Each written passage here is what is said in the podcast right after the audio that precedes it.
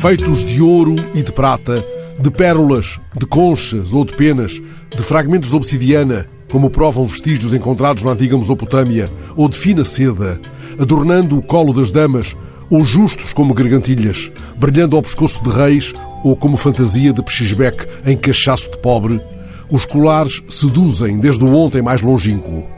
O mais antigo colar de que há notícia foi encontrado numa caverna do sul da África. É formado por 41 conchas perfuradas há 75 mil anos. Ontem, um colar espantou os telespectadores que seguiam o programa Encontro na TV Globo. Inteiramente feito com bagos de arroz, o colar brilhou ao pescoço de Ana Maria Braga, uma das mais populares apresentadoras da televisão brasileira, que assim marcou posição a respeito do aumento do preço do arroz. O preço do arroz disparou no Brasil.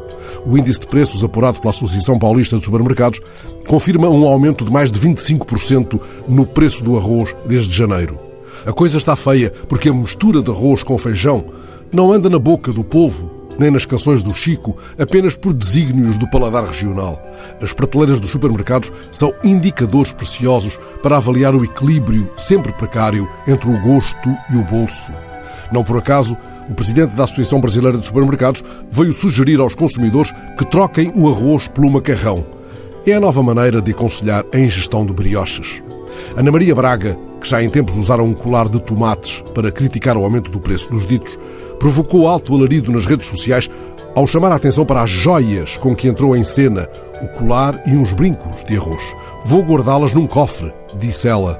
Alguém anotou, a julgar pelo preço do arroz, ela está tecnicamente a usar um colar de pedras preciosas. O Instituto de Pesquisa Económica Aplicada confirma a subida da inflação, sublinhando que, por causa do feijão e do arroz, também por causa do feijão e do arroz, o impacto é maior junto das famílias mais pobres.